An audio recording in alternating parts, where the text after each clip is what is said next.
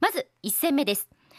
その前の試合からまあ欠場していましたがその試合から復帰した神原選手がこの試合好調だったんです、うん、第1クォーターから4本のスリーポイントシュートを決めるなどしリードしてスタートします。しかし第2クォーターは愛媛がこうプレッシャーをかけてくるディフェンスに対し苦しみましてミスを連発してしまいます、うん、それで逆転を許してしまい5点ビハインドで前半を終えます、うんはい、しかし後半はですね、ボルターズペースになり逆転に成功します、うん、中西選手の連続バスケットカウントやポール選手や福田選手のリバウンドでリードを広げまして、うん、77対66でまずは1戦目を勝利いたしました、うん。はい、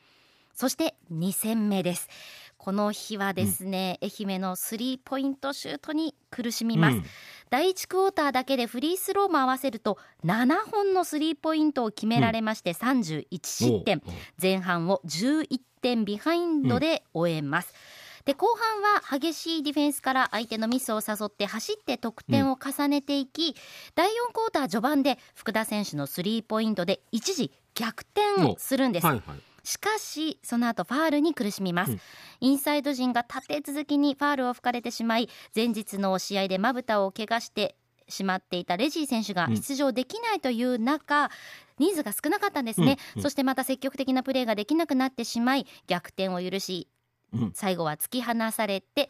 77対86で敗戦。あらら12敗目となってしまいました、ねね、痛い敗戦でした、うん、で上位チームの戦績はと言いますと、うん、先週はですね首位島根と2位広島が直接対決を行ったんですが、その結果はというと1勝1敗の痛み分けと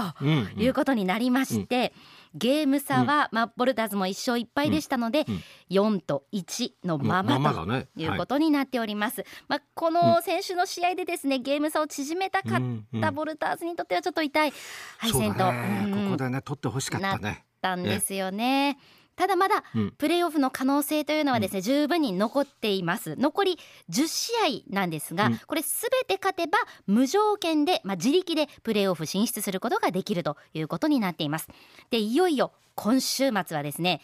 首位の島根スサノーマジックとの直接対決2連戦ということで、はい、今日と明日試合が行われます。今ちょうど会場に向かっている方も多いと思います、うん、とにかく大事な試合が今日明日行われるんですが、ね、そうなんですよ、はい、ホームの力でも後押ししたいところなんですが、うん、その島根戦について選手たちはこのように話しています。まずは中西亮太副キャプテンです。あと1日でねどんだけ上手くなれるかって言ったらそんな別にもうあれはないんで本当やっぱその気持ちであったり球際とかオフェンスリバウンドだったりとかうん本当そういう泥臭いところっていうのが一番勝敗を分けるポイントになってくると思うんで圧倒するような試合まずはゲームの入りを目指してやっていけたらと思います。続いてボルターズの司令塔古野拓実選手は。他力本願にならないようにプレーオフ行きたいとは思うんで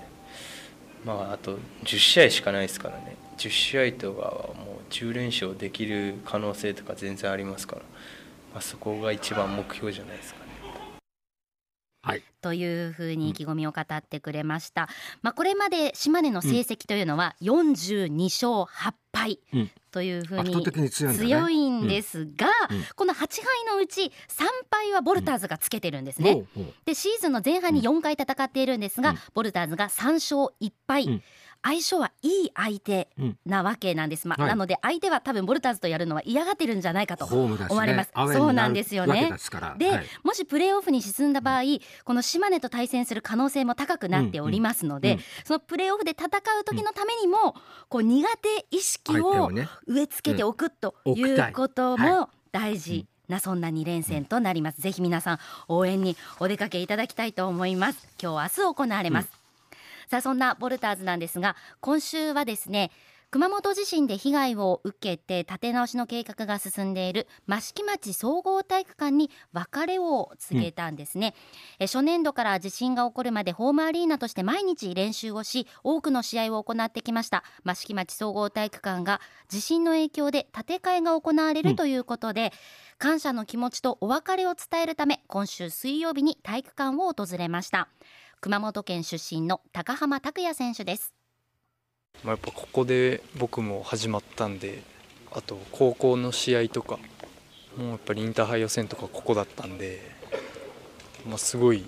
思い出深いところではありますからね。続いて初年度からボルターズに所属している神原裕二選手は悔しいこと悲しいこと楽しいこともういろいろあったのでもう何とも言い難いですけど僕が試合に初めて出してもらったのもこの体育館ですし今までのメンバーと出会えたのも出会えたというか仲良くなれたのもこの体育館があってからだと思うのでもう益城体育館があったから本当に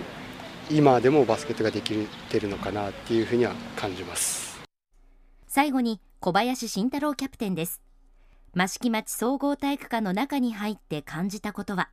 地震の前とは様変わりしてますけど、まあ、あの辺にいろんな人が座ってたなとか試合のここにあって多分その辺にリングがあってっ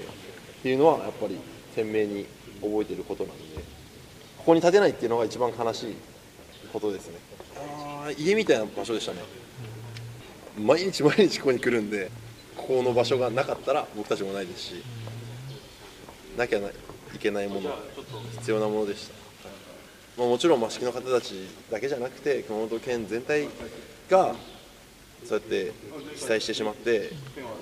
家亡くなった方とかもたくさんいらっしゃいますけど僕も本当に、うん、この場所を失って家を失った感覚ですよね。本当に。残りの10試合必ずぱり勝って、うん、プレーオフそして一部に行く。それが今年最初から言ってますけどその復興に必ずつながっていくと僕は思っているので絶対に勝ちたいな、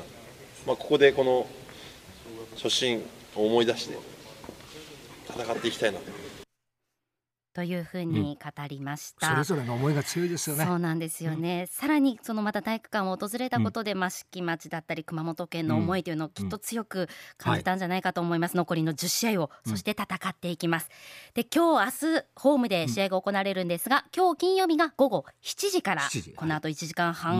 後には始まります、まあ、ぜひお出かけください。そして明日土曜日は午後2時から、はい、熊本県立総合体育館で首位の島根スサノーマジックとの直接対決です、うん、この試合なんですがキッズサポートプロジェクトということで、うん、熊本市西区にお住まいの小中学生は無料招待となっておりますので、はい、ぜひ皆さん赤いものを身につけて体育館を赤く染めて、ホームの力で後押ししていただきたいと思います。いいですいいです、はい、何でもいいです、うん、ロアッソのグッズ持ってる方とかね、はい、ロアッソグッズでもいいと思います。ぜひ赤いものでお出かけくださいそして次来週末も実はホーム戦なんです、うん、4月15日土曜日午後5時から16日土日曜日は午後2時から熊本県立総合体育館で香川ファイブアローズと対戦しますこの来週末の試合ですが、うん、復興支援マッチとして募金活動やオークションなどさまざまなイベントも行われます、はい、ぜひ皆さんお出かけください。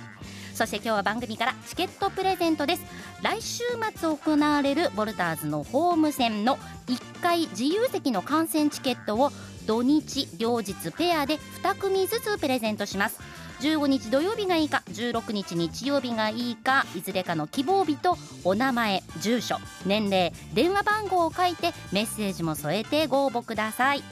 締め切りは来週の月曜日到着10日必着となります。たくさんのご応募お待ちしています。以上今週の週刊ボルターズでした。時刻は午後5時28